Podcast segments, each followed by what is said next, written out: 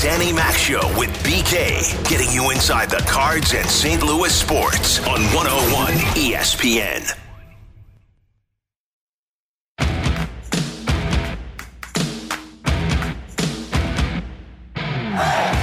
when you look at, at bench players, when you're out in the in the free agent market, a lot of guys aren't looking for 150 at bats or 200 at bats. They're looking for everyday playing time. Um, I don't think people are like just admit that they're looking for that backup role. And when you think about like bench, I mean, we were sort of looking at like Matt Carpenter, someone that would give us that veteran presence off the bench. But even he hasn't, you know, played as well as we had hoped given the fact that he was used to being an everyday player. So it's not just spending, Randy. It's really about having a mindset of accepting that role. Mm-hmm. Got it. That was John Mozeliak back in August talking to the morning show about how difficult it is to find players willing to accept a bench role. And it is the Danny Mac show here on 101 ESPN. Dan out today, open to be back tomorrow with Tanner Hendrickson. I'm Brandon Kiley here on 101 ESPN. Tanner, we've talked so much about improving this offense going into 2021 or 2022 rather for the Cardinals. One place where they could use an upgrade is on that bench. Last year, prior to Lars Nootbaar arriving in the big leagues, they really didn't have much of a bench to speak of. The first half of the season, you cycled through three or four different outfielders, none of whom really were able to make an impact on the big league roster. You're clearly forgetting about Jose Rondon because he was awesome. Even early on, he didn't make much of an impact on this team. They were cycling through a bunch of different guys to be able to figure out, okay, what does this bench bench construction look like for us going into next year? We've talked a lot about adding bench bats. What if they have them internally already, though? What if Lars Nootbaar and Juan Yepez and maybe Brendan Donovan and Nolan Gorman are those guys? As we're looking at what the Arizona Fall League looks like right now, the Glendale, what is it, the Dogs? Glendale, yeah, something dogs. Something dogs down there where the Cardinals are playing. Nolan Gorman's batting 375 for him. Brendan Donovan batting 365. Juan Yepez, 310. Lars Nootbaar, 314. All of them with an OPS over a 1,000 right now. Tanner, is it possible that we're looking at. Uh, it's a tough comparison because this team won a World Series. Can this group be Memphis Mafia 2.0, or is that too much to put on them? No, I think they can be. I, I, think that I don't think that's a lot to ask, and I get it. The Memphis Mafia won a World Series, but salty dogs is that what they are? Oh, salty? That doesn't sound right. River dogs, maybe. I'll look it up. Uh, but I, I, I think they could be, and we talked about it yesterday. Desert I had, dogs, that's what they desert are. Desert dogs. That makes way more sense than river dogs. Uh, but we talked about it yesterday. I gave you three prospects that I thought are kind of floating under the radar. And, and remember, I don't think Jon Jay was a top prospect coming up through the Cardinal system back in 2011 or 10 when he made his debut. Same with Daniel Descalso. Those were guys that just kind of grinded out in the minor leagues, came up, and then had really good big league careers. And I think that's something you could see with a guy like a Brendan Donovan. That seems to be the kind of MO for a Lars Nootbaar. Guys like that that aren't going to come off the page like a Nolan Gorman for you, where he's a top prospect and a top 100 prospect in Major League Baseball. But these guys have the potential to be guys that can just provide a little bit of an impact or provide a little bit of a spark that could get this team going at the right time when they get called up. Like I said, I compared Brendan Donovan yesterday to uh, a little bit maybe of a Greg Garcia type kind of player, a guy that's just going to grind it out, really work on uh, at bats at the plate. Those are guys you need coming off the bench. You don't need that guy that's just going to hit the home run every time he comes off the bench. You need a guy that can get on base or at least battles and works the pitcher's count sometimes. So I think it's possible they have that because everybody that's down there in the Arizona Fall League is playing really well. And I saw someone ask the question on Twitter: When was the last time the Cardinals had guys perform like this down the Arizona Fall League? It's that that's a tough thing to go back and find because like I can't think of they've said I think they sent eight guys down. All eight of them have done pretty well. That were prospects. Jordan Hicks left early, but he's not really a prospect. Other than that, everybody we've talked about has done very well in the Arizona Fall League. Yeah, you look at what that 2011 team had with Jay, Cosma, Descalso, Craig, Robinson, all of those guys. They played specific roles. And that's what you need. You need guys that are going to fit into whatever the role is that you need from them on that particular team. And I think that's what's important to think about when it comes to these guys. No, they're not going to be, you're not going to suddenly have Mike Trout and Lars Nootbaar. That's okay. If you have a really good, overqualified fourth outfielder, that's a good thing. That's one of those problems that every team would like to have. Look at what the Braves had at the end of the season. They ended up missing out on Ronald Acuna Jr. because of his injury for the second half of the season. and they went out and got four outfielders. One of those guys, when they were playing home games in the World Series, wasn't able to play in the starting lineup. And that was fine because you had an extra bat that could come in as a bench bat for you. That's what Lars Nootbaar's role most likely is going to be next year. Juan Yepez, I have no idea what he looks like in the big leagues. I don't know. But last year, he was too good to be down in AAA again in 2022. He's probably going to need to start the year in the big leagues for you. He's on the 40 man roster. He's somebody that has just crushed at every level that he's been at so far this year. He deserves an opportunity with the big league club next year. Does that mean that he's going to be a bench bat? Very well, might be. He might not start as your designated hitter. And again, that's okay. He can work his way into that role. And if he earns it, I think this next manager Oli Marmol is going to be willing to do so. And that's something that's really important is you're going to need somebody in charge that is willing to go this route, that is willing to play the hot hand, even if that does mean going with a young guy over the veteran. And he had a comment with us, I think this was right after he got the job, talking about how difficult some of these conversations are and why he's ready to embrace some of those you have to be able to have a relationship with a player where you can tell them the things they don't want to hear and they still respect you for it because um, that's constant, right? Over 162 games, it happens often, and you have to be able to tell that player the the truth and not beat around the bush. Hey, here's why this is happening, and they may not like it in the moment, but you do it in a way, and you create enough equity in that relationship where you can you can have that. And at the end of the day, they may not like it, but they still respect you and they respect the decision. Um, if done well, that's the case. Um, so I, I, completely agree that having those honest conversations um, and just being truthful with them is the play. I think one thing that came back to bite the Cardinals this year was not having some of those honest conversations earlier. I mean, you look at Paul DeJong and the struggles that he had, and I know eventually it was the injury that got him out of the lineup, but you could have gone earlier in the season when he was struggling the way that he was. Maybe it would have been better to be to give Edmundo Sosa an opportunity earlier on in the season that's something they didn't decide to do. But next year, when you do have so many capable bats potentially coming off of the bench, I think it's something that they'll have to consider. If you have Tommy Edman struggling at second base, if it lasts for a month to start the season, you probably do go to Nolan Gorman as your everyday second baseman for a little bit of time there to find out, okay, can we catch lightning in a bottle here? Is this guy ready to go as an everyday second baseman for us? Those are the kinds of things that I am intrigued by for the Cardinals going into next year. Yeah, and I think they are going to have a little bit of a quicker trigger. I think they realize part of the mistakes of last year. I mean, look at what they're doing in terms of the offseason right now. What's their plan? It's going to be at pitching because they learned their lesson last year. I think this is one of those offensive lessons that they're going to head into this coming season and say, okay, we weren't quick enough in moving on, not moving on, but making a change at a position when we had guys struggling and the example there is Paul DeJong. I think they will be willing to do that. This year, if Tommy Edman struggles against right handed pitching, as you said, I think Tommy Edman gets about a month. And if he struggles, then either he switches to a platoon with Gorman if Gorman's up, or he just becomes that bench back, kind of that utility guy for you, that Swiss Army knife. I expect them to be a lot quicker this year in their decision making. They they seemed very kind of slow and reactionary to last season. I expect that to pick up this year, and that's probably the best thing for the Cardinals. That way they can avoid going through the funks that we saw in the offense and going through the tough times in June and stuff like that. The Cardinals last year, if you're looking at just pinch hitters for them, they were right in the middle of the league in terms of OPS. They were at a 670 OPS from their pinch hitters. The Giants, whose manager just won the NL Manager of the Year last night, they were at a 720 OPS from their pinch hitters. That's 50 points of OPS better than what the Cardinals were.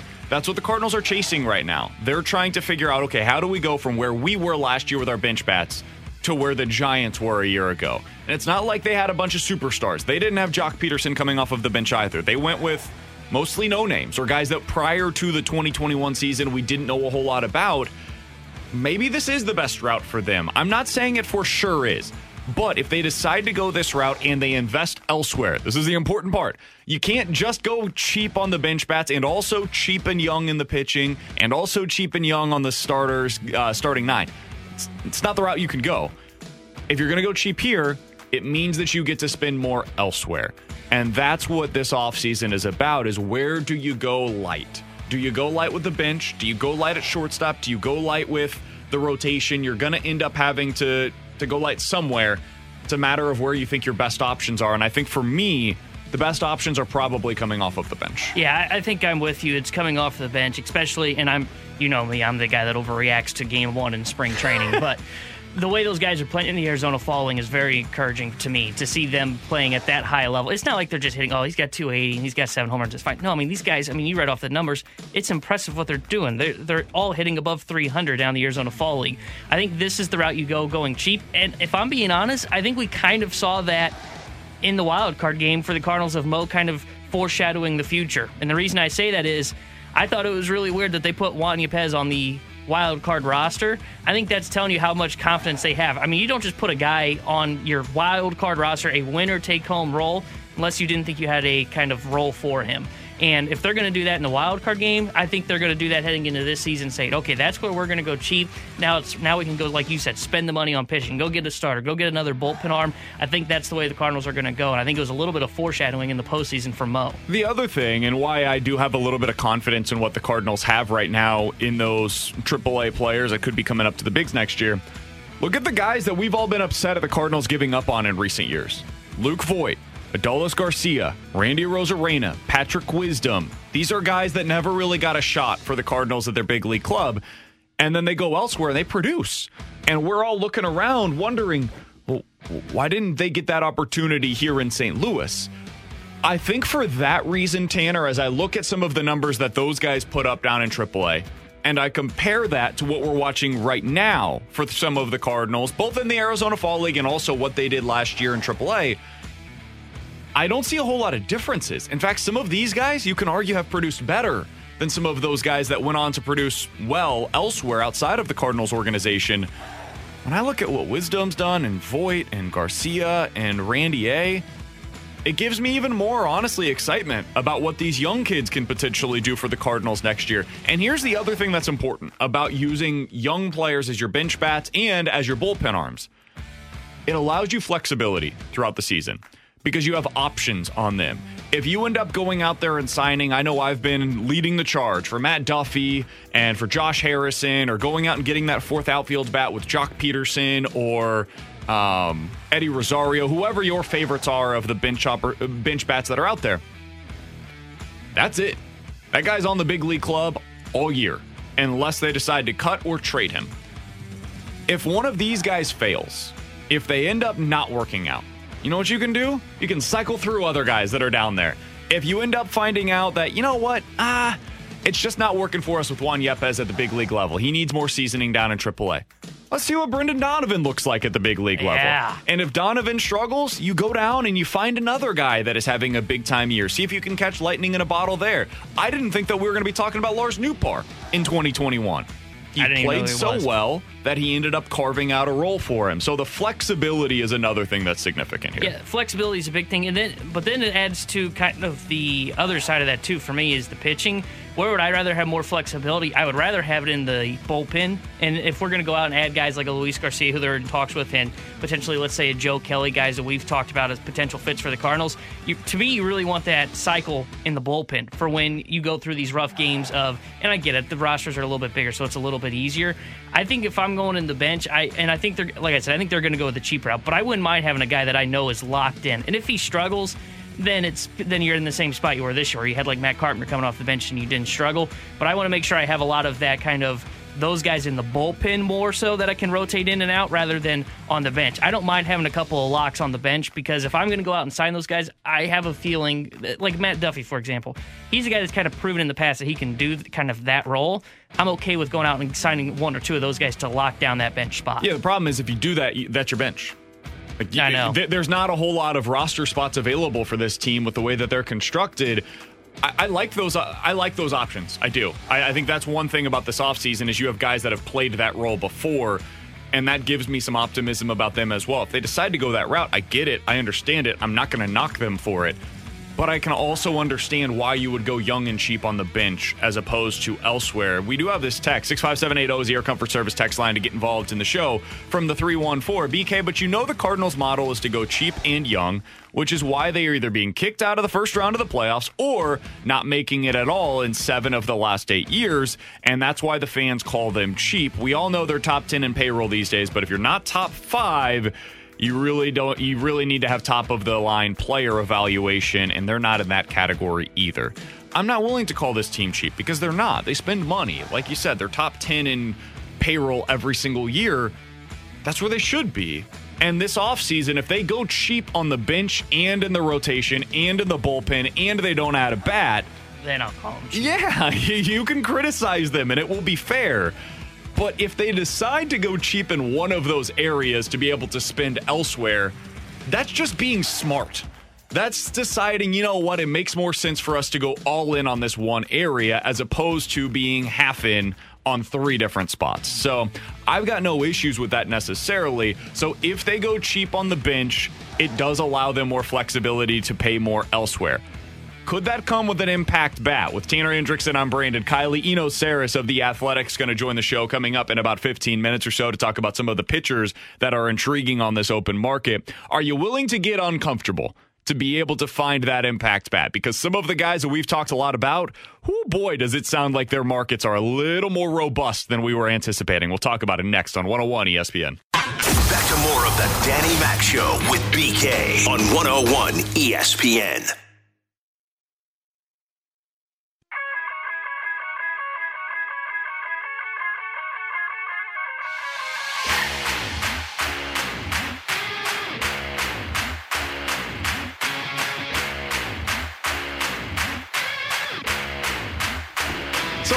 Uncomfortable are you willing to get? That's what the Cardinals are going to have to ask themselves this offseason. And it's going to be the case if they want to get into the shortstop market. Let's be honest. As much as I would desperately love Seager? to watch Corey Seager or Carlos Correa playing in a Cardinals uniform, just doesn't seem likely. Doesn't seem likely at this point in time that they're going to go the eight to 10 year route at 30 plus million dollars per year. I saw a report yesterday that Corey Seager has interest from both the Dodgers and the Yankees. Yeah, we can go ahead and write that we dream can off. compete with them. Come on. I don't think that one seems likely. So, if we're out on that market, if it seems unlikely, even if not impossible, that Trevor Story is the answer at 25 plus million dollars per year. Now you've taken a backseat into the the secondary big time bat market. We're talking Nick Castellanos and Kyle Schwarber, the guys that are really good hitters, but maybe have a deficiency when it comes to their defense, or might not have a perfect position and probably project here as a designated hitter. We talked with Anthony Castrovince last week about this, or earlier this week, rather, about this, and he had one bat in particular that he thought was the best fit for this team. The guy I that I really like for the Cardinals, and I, I did this in my free agent predictions, was Kyle Schwarber, um, with the notion that we'll have the universal DH next year. That's not a guarantee, of course, but um, you know, all of a sudden he becomes really attractive. I think you could fill him in here and there in the outfield, but primarily use him as a DH if he's willing to go that route. Um, because I look at a team that you know had more plate appearances from the right hand side than anybody last year, um, and, and did not fare very well against right-handed pitching. You know, there's a guy who would address that need in a meaningful way. So, how uncomfortable are you willing to get to do that, Tanner? Because as I was looking through some of the options on the open market last night, you've got Kyle Schwarber, Nick Castellanos. We mentioned both of them. If you want to stay left handed, Eddie Rosario's out there, Joc Pederson. I'm not super worried about being left handed so much as I am just that you can hit right handed pitching. Uh, and that means Mark Canha is out there available. Avisail Garcia is available, who's a pretty good hitter. Nelson Cruz has just mashed for his entire career, and that didn't stop last year. Are you willing to go the extra year? Are you willing to go the extra two to three million dollars to be able to get these deals done? I am because I believe that the Cardinals are in need of another impact bat. I, I don't think they can come into this season if and if they ultimately did decide to go with all right, we're just going to get a bunch of couple guys that can platoon, we'll add to the bench. To me, that's not good enough because I do believe that they need that kind of that fourth bat that is the impact bat because Goldie, O'Neill, and Arenado, those three are good but I just believe you need four to be a World Series contender, in my opinion. You'll get into the playoffs with those three.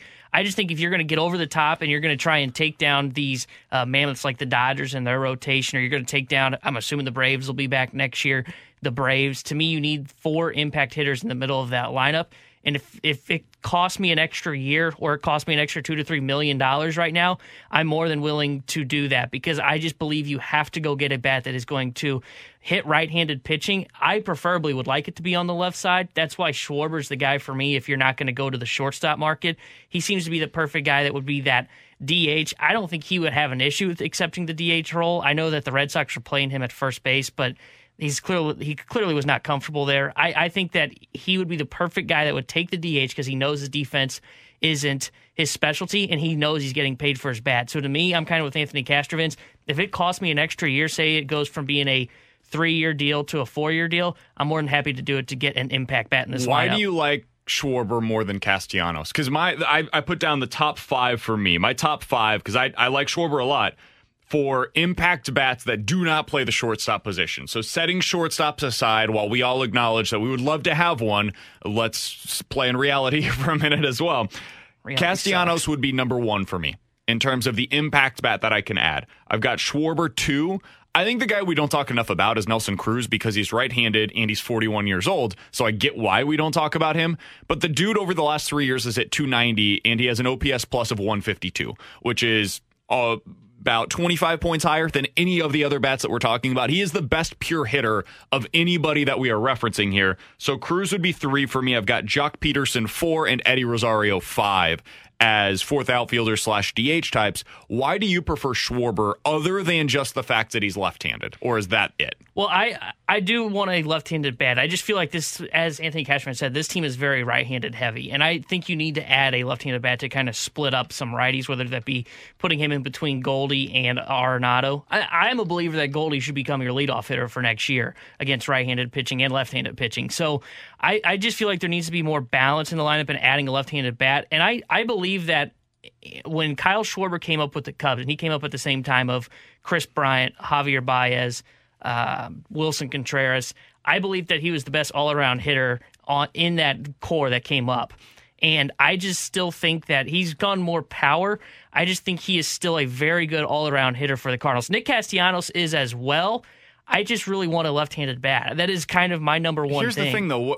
Why do you want a left handed bat? To hit righties, correct? Like because they, Correct. they project better to hit against right handed pitching. Nick Castellanos last year, and I know batting average is not the end all be all. It is it is a more than this, and Castellanos, regardless of the number, he's great. stat. Batting average for Castellanos last year against right-handed pitching was 310. Batting average last year for Kyle Schwarber against right-handed pitching was 265. If you want to go with OPS, uh, Schwarber was awesome. 990 OPS against right-handed pitching. But Castellanos wasn't significantly worse. He was at a 940, and he also hit really well against lefties. Castellanos was a 950 OPS against left handed pitching, whereas Schwarber struggled more against lefties, where he was at a 790 OPS. He's, he's got more significant splits if I'm going to go this route, I just want a dude that can hit. I don't care if you're right handed, left handed, switch hitting. I don't care where you hit from. You could be in the other dugout if, for all I care. If you're able to find a way to put the bat on the ball and you're consistently putting the ball in play and you're getting hits, uh, by all means, find a way to do it. And so for me, I understand that Castellanos being a right handed hitter doesn't sound like it would significantly help you against righties. He does, though, because he hits righties really, really well, just like he hits lefties really, really well. I don't care where you hit from as long as you can hit right handed pitching. The problem for the Cardinals, at least in the past, is that too many of their right handed hitters can't hit righties. So you've got platoon options that you don't really have a lefty bat there for. That's where those bench bats that we talked about in the first segment come in. If you've got Tommy Edmonds struggling again next year against right handed pitching, and yes, I understand he's a switch hitter, he struggled against righties. If he struggles again in that situation, well, that's where you go to Nolan Gorman, who is the lefty and hits righties very well. If you've got an outfield, Harrison Bader, he returns to form where he struggles again against right-handed pitching, and um, you you need that guy in your lineup that can hit for whatever reason, and you want to take him out for Lars Nootbaar. I would disagree with that maybe because of how good he is defensively, but Lars Nootbaar is that lefty bat that can come in there for you. If I just want a pure hitter, I don't care where you're hitting from. Nick Castellanos, uh, if you want to go with Nelson Cruz, th- those guys can hit regardless of where which side they're coming from. Yeah, and I, I wouldn't have an issue with bringing in Nick Castellanos. I just, just kind of, you know me, I'm more old school because I still would like to see pitchers hit next year. But uh, it's kind of just that old school of I want to have a left-handed bat in the lineup that I can trust, and that that's just kind of my thinking of it. Is because I get it if they hit right-handed pitching and they're right-handed, that's fine. I just feel like you need someone that shows a different look to a pitcher on that left side of the plate. That, that's kind of my thinking of it, and that's such an old school kind of uh, standpoint. But that's that's just kind of how I view it. I want a left-handed bat that can just mash right-handed pitching, has just pure power, and to me, that's what Kyle Schwarber is, a perfect DH. The the place where I would get on board with you is depending on the price.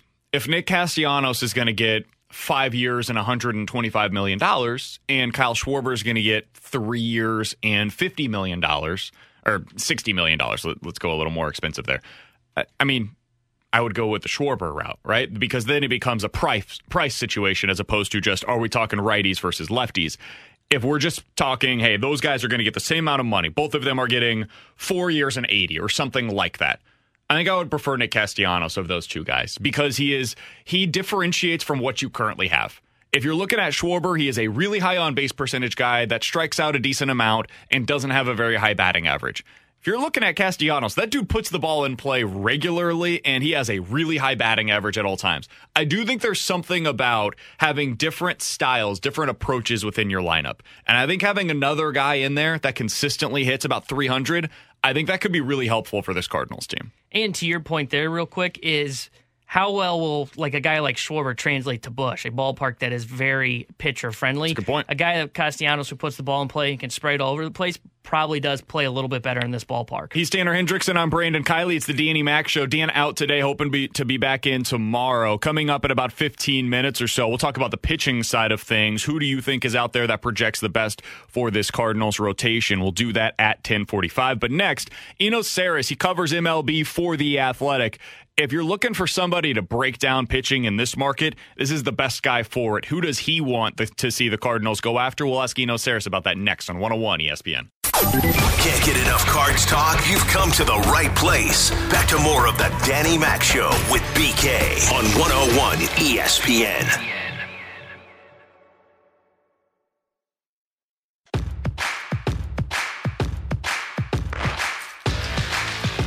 Tanner Hendrickson, and I'm Brandon Kiley. It is the Danny Mac Show here on 101 ESPN. Dan out today, expecting to be back in tomorrow. We've been talking a lot about the pitching market and how the Cardinals can upgrade this rotation.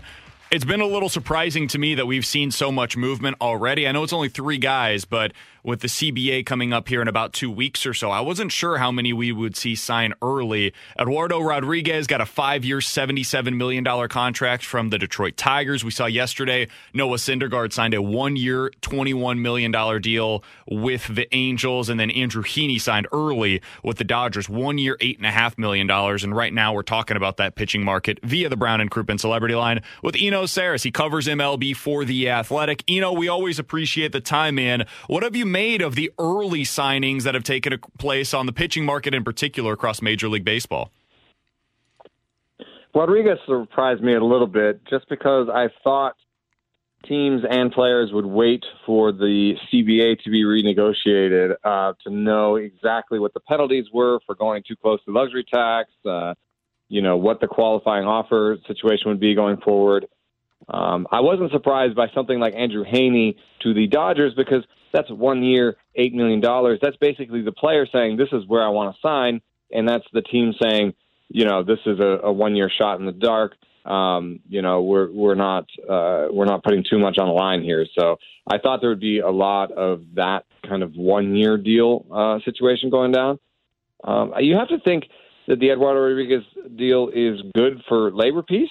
Uh, means to seems to suggest that uh, they think that things will be normal uh, soon.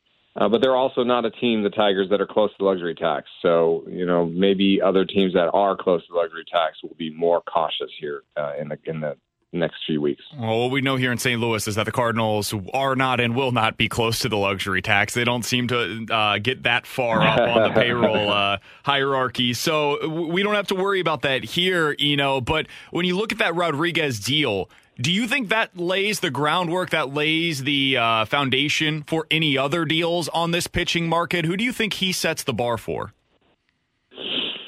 Um, I think that means that uh, players like Gausman and uh, Stroman are going to uh, easily clear that bar. Um, and um, I guess maybe someone like Anthony DeSclafani uh, will come in around there, maybe a little bit less. Um, so uh, that's that's where I think he sits in the market. You know, a couple guys that we've mentioned here in St. Louis, kind of in that mid-level market, are Jon Gray and Steven Matz. And I, am just curious, what do you what are your thoughts on what what their kind of value is and what their contract will be? Jon Gray, of course, is going to have that kind of Coors effect. What do you think is kind of their market and what the deals could look like for them? I think there'll be shorter deals uh, because there is some risk. There'll be smaller deals than what DeSclafani and, and Rodriguez get. Um, I'm not sure that they're going to be one year deals, though, because they're coming off of fairly good seasons, and I don't know that they would need to necessarily prove themselves again. Um, so I could see them getting sort of three for 30, uh, three for 40, somewhere in there. Uh, decent deals uh, that are not quite as uh, hefty as the Rodriguez deal. Uh, Rodriguez is younger, um, has better command than either of them. Um, so I think that, that that plays into it. You know, when you're looking at this conceptually from the Cardinals' perspective, and you're thinking about, okay, we need a starter, we need somebody to put into this rotation. We're going to go to the market to be able to find that. We also just had five gold glovers, and it's the first team that has had that happen since we've been giving out gold gloves. They have a great defense. Last year is statistically the best defense in the sport. How does that defense play into the type of pitcher that you're going to be looking for in this year's market? Well, they also have a great pitcher's park. So, um, you know, I, I think, yes, uh, Marcus Stroman would be a guy that would fit like a glove in terms of uh, creating a bunch of ground balls and uh, everyone behind him vacuuming those up. But a guy like Kevin Gausman, who's had some home run issues in the past, might also uh, fit in St. Louis just because that park will suppress some of those homers. I think the biggest question for the Cardinals is, you know, let's say, you know, right now they they are about uh, maybe 20 million, 25 million short of, um, you know, where they were last year um, in terms of payroll. Mm-hmm. Do they think? Do they think? You know, hey, this is a situation where we want to blow it all on one player. Like, um, I'm sorry, I use the word blow it. I just mean like, do we want to use all of these resources on one player? Do we want to get uh, Marcus Stroman in here or Kevin Gausman and get uh, a number one or number two to to to slide in next to Flaherty and Wainwright, um, or uh, do we want to get two starting pitchers and maybe have a little money left over for a reliever or or, or some sort of depth somewhere? Um, and I'm not sure that I know the answer for this because, you know, the Cardinals would benefit from having a short, a playoff series starter, right? So somebody that would slide in at the front of the rotation. But I also think that with Miles uh, Miles's uh, history and Dakota Hudson's command issues uh, and Jake Woodford's uh, greenness, basically, uh, that they could use two starting pitchers. And so I think that they might be in the uh, market for something, doing something where they get maybe one of DeSclafani or Gray, and then also add uh, somebody like uh, Rich Hill um, on a one-year, uh, six million dollar deal, uh, something like that Andrew Heaney deal, where here's a guy that you think is that's maybe undervalued by the market. You're not going to have to put much money into him for many years, um, and he'll slide right in. Maybe somebody like Tyler Anderson from the Mariners. Um, you know, just somebody that uh, fills out your rotation so that somebody like Dakota Hudson and Jake Woodford become your sixth and seventh starters. I think that might be the way to go. If you go that route and Dakota Hudson is your sixth starter and he starts the year, then it, does he just become a reliever for you? And then if something were to happen in your rotation, you you would slide him in there. I just when I look at this team, I think they also need to add some offense. So I don't know if I would rather spend that $6 million on that starter, that sixth starter, or if I would rather go out there to the market and find, okay, what's the, what are the bats that I can get for that six to $8 million? Yeah, in that six to eight million dollar range, uh, I don't know if you're going to do any better than Lars Nootbaar and Juan Yepez. Um, I'm, I'm kind of a big fan of those two guys. Yepez is coming off a great Arizona Fall League. Nootbaar added two, three miles an hour of exit velocity with a weighted bat program. Um, and uh, I think he looks like an excellent fourth uh, outfielder that could step in if, uh, you know, O'Neill takes a step back or Bader, uh, you know, doesn't take a step forward. I think, um, you know, and, and then if there's an NLDH, uh, or Nootbaar will play a lot. So I think that the, the starting rotation is definitely a place uh, for them to look to to upgrade. Um, and I don't know how much uh, that one and six will get you on the market. I don't even think it'll get you Joc Pederson um, anymore uh, after his his postseason. So um, it is a it is a good question. Uh, I, I don't. I think that's the big question in front of them. It's like how they how they spend this twenty five million um, and uh, and where they target it. I, I think they'll end up spreading it around. That seems to be the, what the Cardinals have done in the past. And you know, you mentioned kind of that one year deal around that six million dollar range. You mentioned a like Tyler Anderson. A couple guys that we've kind of mentioned here in St. Louis are more of those guys that could be one year deals, the veterans up at the top of the market, like a Zach Greinke or a Clayton Kershaw, maybe Justin Verlander. We saw Noah Syndergaard get one year, twenty one million dollars, and he's younger, uh, coming off of Tommy John. What do you think it's going to cost for guys like a Clayton Kershaw or a, a, a Justin Verlander. Justin Verlander, guys like that on one year deals, these veteran starters? I, I I don't know how to analyze Clayton Kershaw because there's weird language out there about you know if he decides to return, and there seemed to be a lot of pessimism about his injury. Um, and I thought uh, he was definitely headed for Tommy John at some point. Um, so I, I think that one's uh, totally up to medicals. Um, you know, when he was on the bump, he was one of the best pitchers in baseball still. Um, and so the question is just, you know, what does that elbow look like? But somebody like Verlander, uh, he's already throwing in front of people. Uh, he's had almost two years removed from his Tommy John surgery. I would expect uh, that he will get a healthy deal. I think he would at least get the the Noah Syndergaard deal, actually. Um, so uh, I don't know if that's in the market for the the Cardinals unless they do, um, you know, spend most of that money in one place. The uh, the name that you mentioned there that I think is is really interesting is Zach Greinke. The stuff has fallen off but the command is still great, and he has five pitches. I, I you know, if he wants to play for one and ten, um, I think you know that could be one of the better ones to, to pick up. I think he has better health outcomes than Rich Hill. Um, I think he'd be a better pitcher than uh, necessarily than Matz and Gray probably, uh, even at this point in his career. So I think Greinke is a, a fascinating name for me. I think it's up to whether or not he wants to play, and then he will definitely um, you know, show a lot of agency in where he wants to play. Yeah. I think he'll he'll basically pick exactly where he wants to play. yeah, he the Cardinals were on his no trade list back in the day. I, this was like three years ago when the Cardinals were apparently at least rumored to be potentially interested, and it was like, no, he they're on his no trade list. I'm like, wait, what? Of all teams, the Cardinals are on that. So I, I don't know if you would be interested or not, but we've talked about that as a potential fit as well. We're talking to Eno Sarris of the Athletic here on 101 ESPN. You know, I know you're out in the Bay Area, and a guy that we've been talking a decent amount as well as a potential trade candidate for the Cardinals is Sean Manaea if the A's decide to do this full reset that they've been talking about. What can you tell us about Manaea? I know there were some injury questions early on in his career. Has he overcome some of that? And how do you think he would fit with this Cardinals team if they decided to go the trade route instead of the free agency route? Um, I think he fit in uh, just fine. Uh, he changed uh, his slider last year and uh, had some of the best stuff. I have a, a stuff metric that looks at movement and velocities, and he had some of the best stuff of his career. He's always located the ball really well.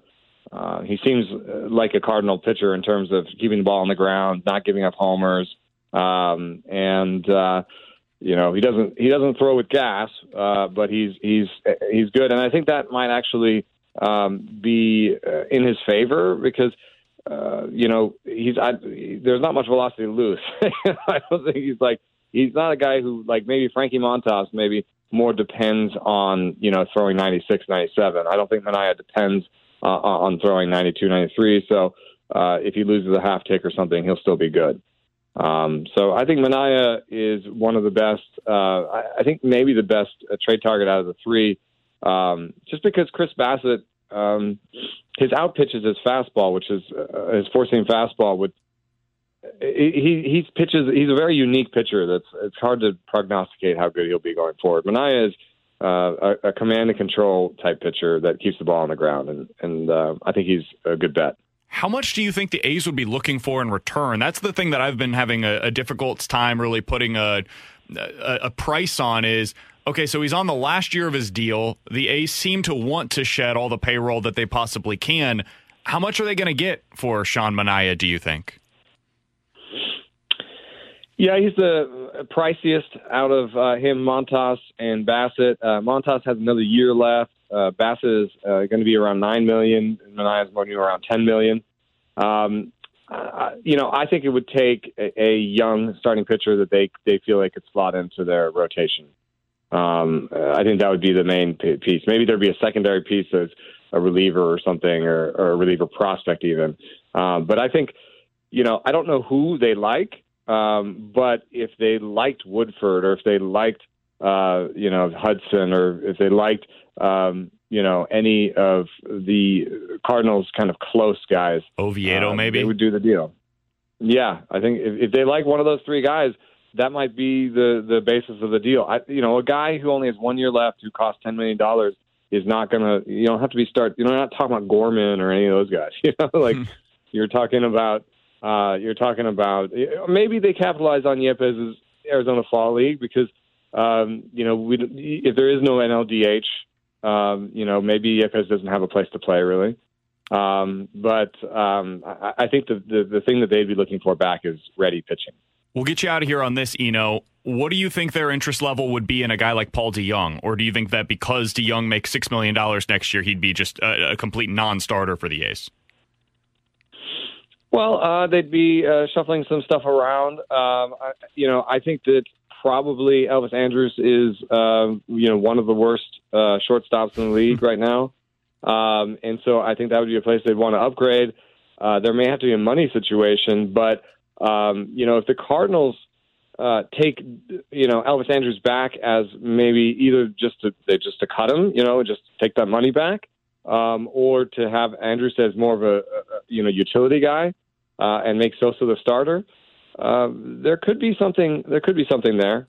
Um, it could be something as much as uh, DeJong and a and a, a starter that's on the rookie salary. If, that, if that's Oviedo, um, you know that they'd be saving four million dollars, and then if you throw the Anderson, they'd be saving a little bit more. So, and they would get their their next uh, shortstop uh, to to bridge them to Nick Allen. So, I, th- th- that's the kind of stuff people think that the A's are going to fire sale, but they're not going to fire sale into a rebuild like a lot of other places where they they just try to get your your 19 year old an A ball that they think will be exciting in three years.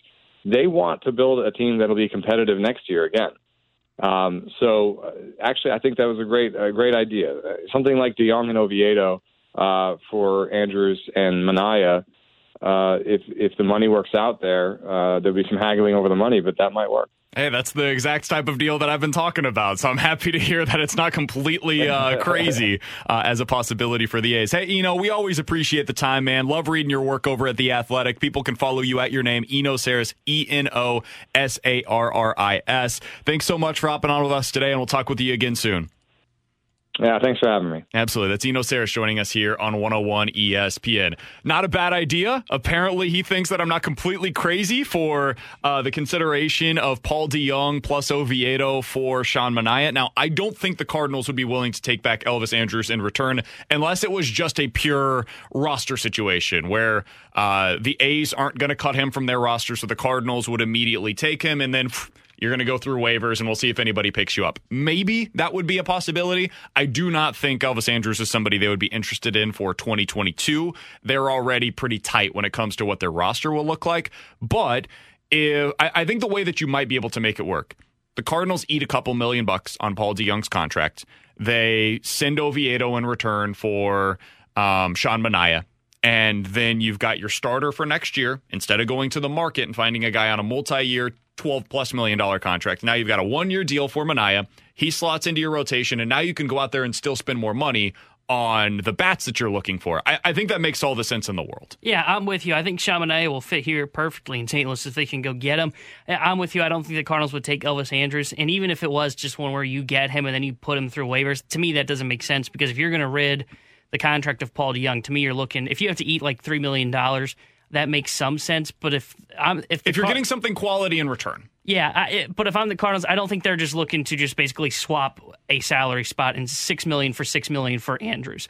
Uh, that just doesn't seem like something they do. If they want to move Dion, they want to eat, get rid of some of that, not all of it, maybe, maybe some of it. But yeah, that seems to be the perfect fit. And uh, DeJong for an Oviedo for him, I, I I would be willing to pull that trade off in a heartbeat. That's the thing is okay if we have a text right here, absolutely no chance in hell I'm giving up both DeJong and Oviedo for a guy like Sean Manaea.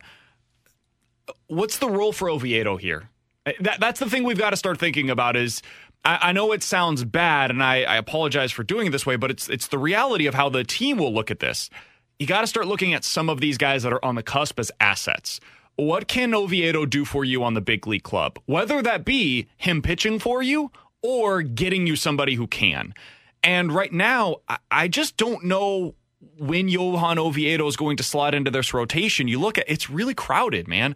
You've got Liberatore who's on the cusp. You've got Woodford who's very close, if not ready, to be in a rotation for a big league team, whether that be here or elsewhere. You look at what you have right now with Flaherty and Hudson. Mikolas signed for another couple of seasons that's already five. And you haven't gone into any of the other guys that could impact that, including if you go sign somebody or trade for somebody. It's just tough to see the path for Oviedo to be an every fifth day starter for this team. So if you go that route, uh, let's find somebody who can be, who is ready to go, who fits into your timeline right now. And then if Manaea is very good, you probably resign him. If Manaea is not good for you, all right, it was a one year deal, didn't work out for you. You've still got depth down in the minors that can be able to cover for you as well. Manaea is not a perfect pitcher, but I do think he makes a hell of a lot of sense here in St. Louis. Yeah, he's not the perfect pitcher. And if you're the Cardinals, you have to move on from some of your assets before they lose some of their value. And I think that's something they've kind of gotten, have fallen a little bit behind on. Like Andrew Knizner. I mean, has Andrew Knizner really had that much of a future here in St. Louis? He served as a quality backup. Uh, yeah, because he'll be the bridge gap guy. That, that's the difference. Is I can see the path to how he becomes your everyday starting catcher. But I could also What's see the a path, path for Oviedo. I could also see a path where you just went out and signed a one year stopgap catcher Maybe. to kind of fill in, kind of like a Manny Piña who just signed a deal with the Braves. I, they sometimes have been a little bit slower to kind of figure out whether or not this guy is an asset or a guy with the big league club. I mean, look at the crossroads they're in now with like an Alex Reyes, for an example. They're in a very tough spot. Starter, reliever, is he a trade asset? What are we going to do with and him? now you're down to two years left on his deal. Exactly. Don't get into that spot. Don't don't get don't get stuck. It's a good problem to have in some ways, but uh, he has more value right now. Oviedo is still a what can he be as opposed to what could he have been. So while he's still a what can he be, he still has the potential that everybody can see, including us and other teams around the league. Uh, extracts that value out of him. Um, and if that means going out and trading him for a guy like Sean Manaea or uh, somebody else that I'm not thinking of right now, there's probably others out there that maybe even fit better for this Cardinals team. I think that's the type of route that they should be looking at before diving headfirst into these these free agents free agency waters. It's 1058. Your time check brought to you by Clarkson Jewelers, an officially licensed Rolex jeweler. With Tanner Hendrickson, I'm Brandon Kiley. This has been the Danny Mac Show here on 101 ESPN. Coming up from 11 to 2, it is BK and Ferrario. We will have a lot of Blues talk today, including this has to be rock bottom. It has to be rock bottom for the Blues, and we'll talk about what happened last night coming up next on 101 ESPN.